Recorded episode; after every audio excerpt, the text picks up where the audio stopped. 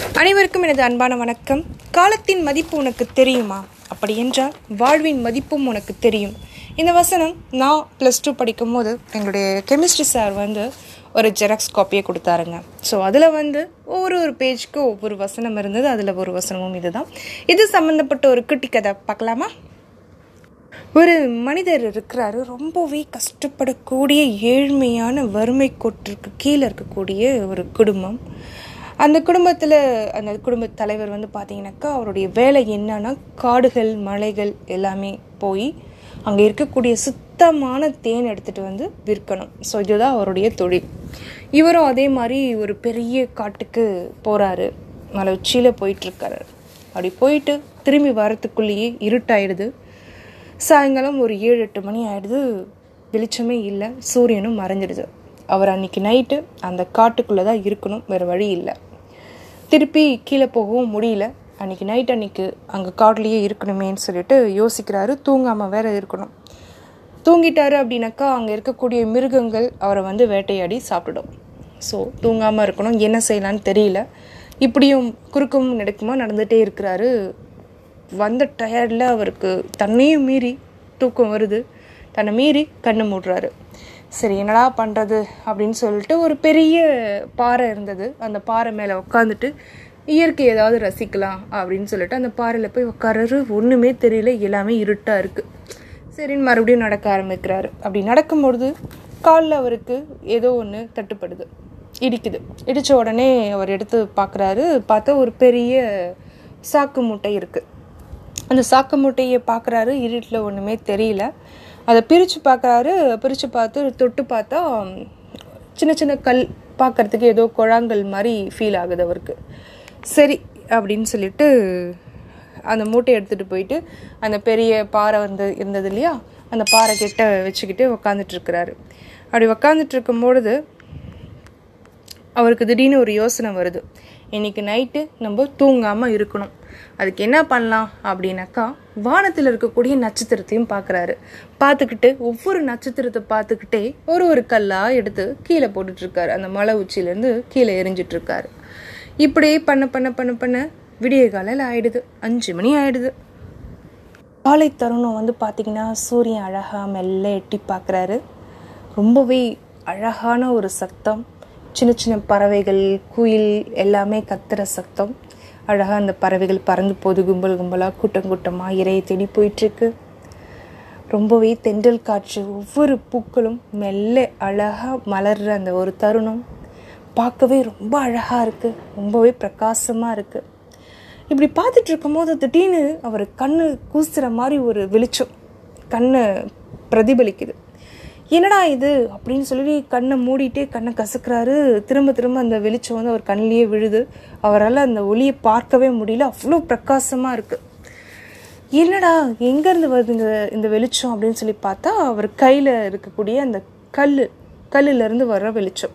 அந்த சூரிய ஒளி பட்டதும் அப்படி ஒரு ஜொலி ஜொலிப்பாக இருக்குது அந்த கல்லில். அதை பார்த்த உடனே அவருக்கு ரொம்ப ஆச்சரியம். என்னடா இது? இவ்வளோ பிரகாசமாக இவ்வளோ ஜொலிக்குது இந்த கல் அப்படின்னு சொல்லிட்டு கண்ணை கசக்கி இது நம்ம பார்க்குறது கனவா இல்லை நினைவா அப்படின்னு சொல்லிட்டு ஒரு செகண்டு கண்ணை கசக்கிட்டு திரும்பவும் அந்த கல்லை எடுத்து பார்க்குறாரு.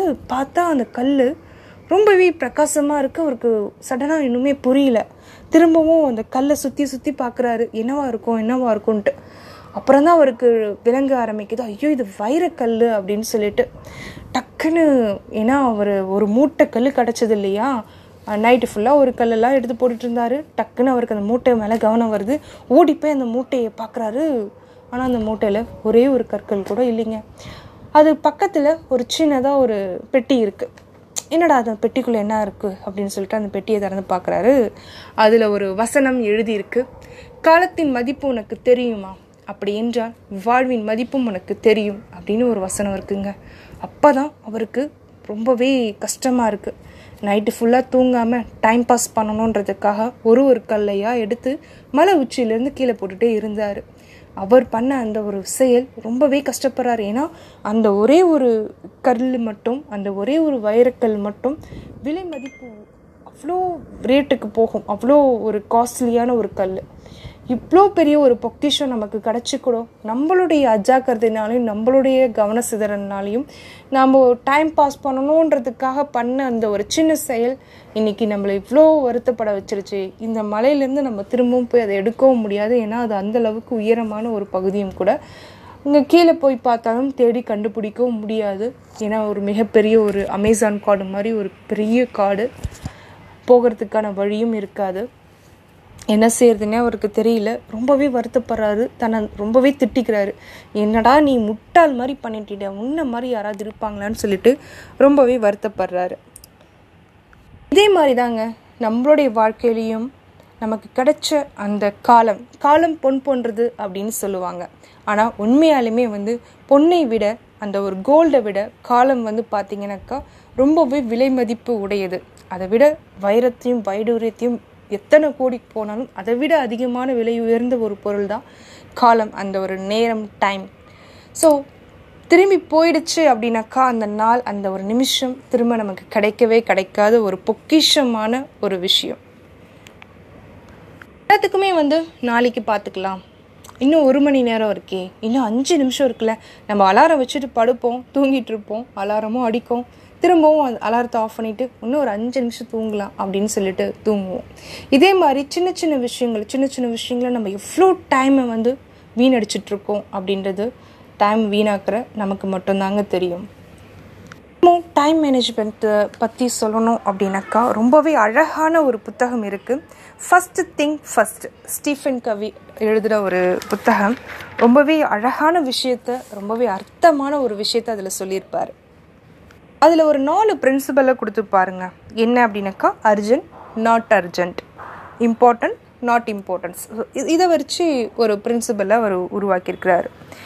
முதல் பிரின்சிபல் முதல் ஒரு விஷயம் என்ன அப்படின்னாக்கா இம்பார்ட்டன்ட் அண்ட் அர்ஜென்ட் அதாவது முக்கியமானது ரொம்பவே அவசியமானது அர்ஜென்ட்டான ஒரு விஷயம்.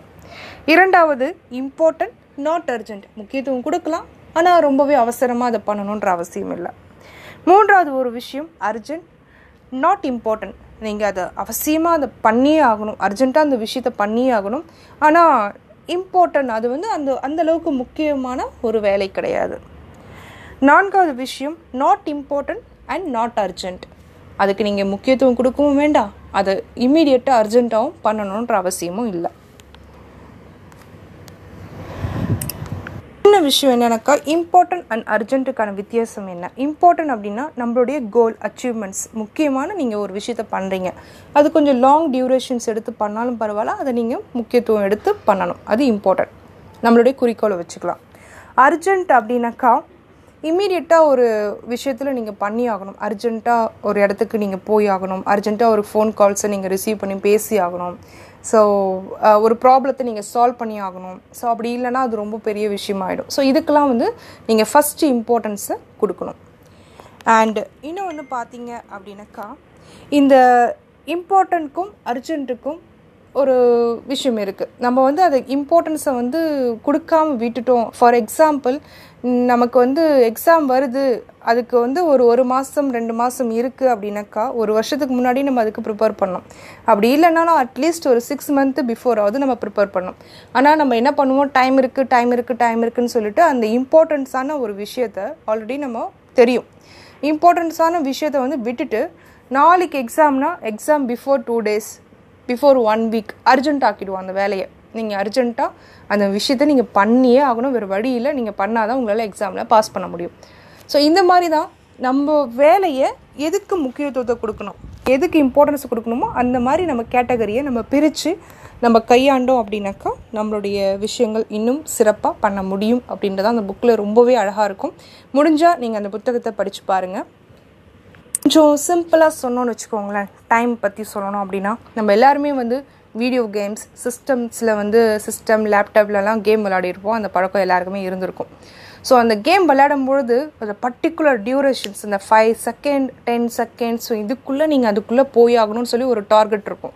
அந்த ஒரு டைமிங்குள்ளே நம்ம டக்கு டக்கு டக்கு டக்குன்னு வேக வேகமாக ரொம்ப ஆக்டிவாக அதில் வந்து செயல்படுவோம். அதை வின் பண்ணணும் அப்படின்னு சொல்லிட்டு. அதே விஷயம்தான் நம்மளுடைய வாழ்க்கையிலையும். எதுக்காக அந்த டைமுக்கான முக்கியத்துவத்தை நம்ம கொடுக்கறதில்ல? ஒருவேளை நம்ம அந்த டைமிங்கை முக்கிய இம்பார்ட்டன்ஸை கொடுத்தோம் அப்படின்னாக்கா நிச்சயமாக வந்து நம்ம வாழ்க்கையே வேறு விதமாக மாறும் அப்படின்றதாங்க உண்மை. சாதித்த சாதிச்ச பல சாதனையாளர்களுக்கும் அதே இருபத்தி நான்கு மணி நேரங்கள் தான் கடவுள் கொடுத்துருக்காரு சாதிக்காமல் ஒன்றுமே பண்ணாமல் முட்டாளாக இப்போ இருக்கிற அதே இடத்துல இருக்கக்கூடிய மனிதர்களுக்கும் அதே இருபத்தி நான்கு மணி நேரங்கள் தான்.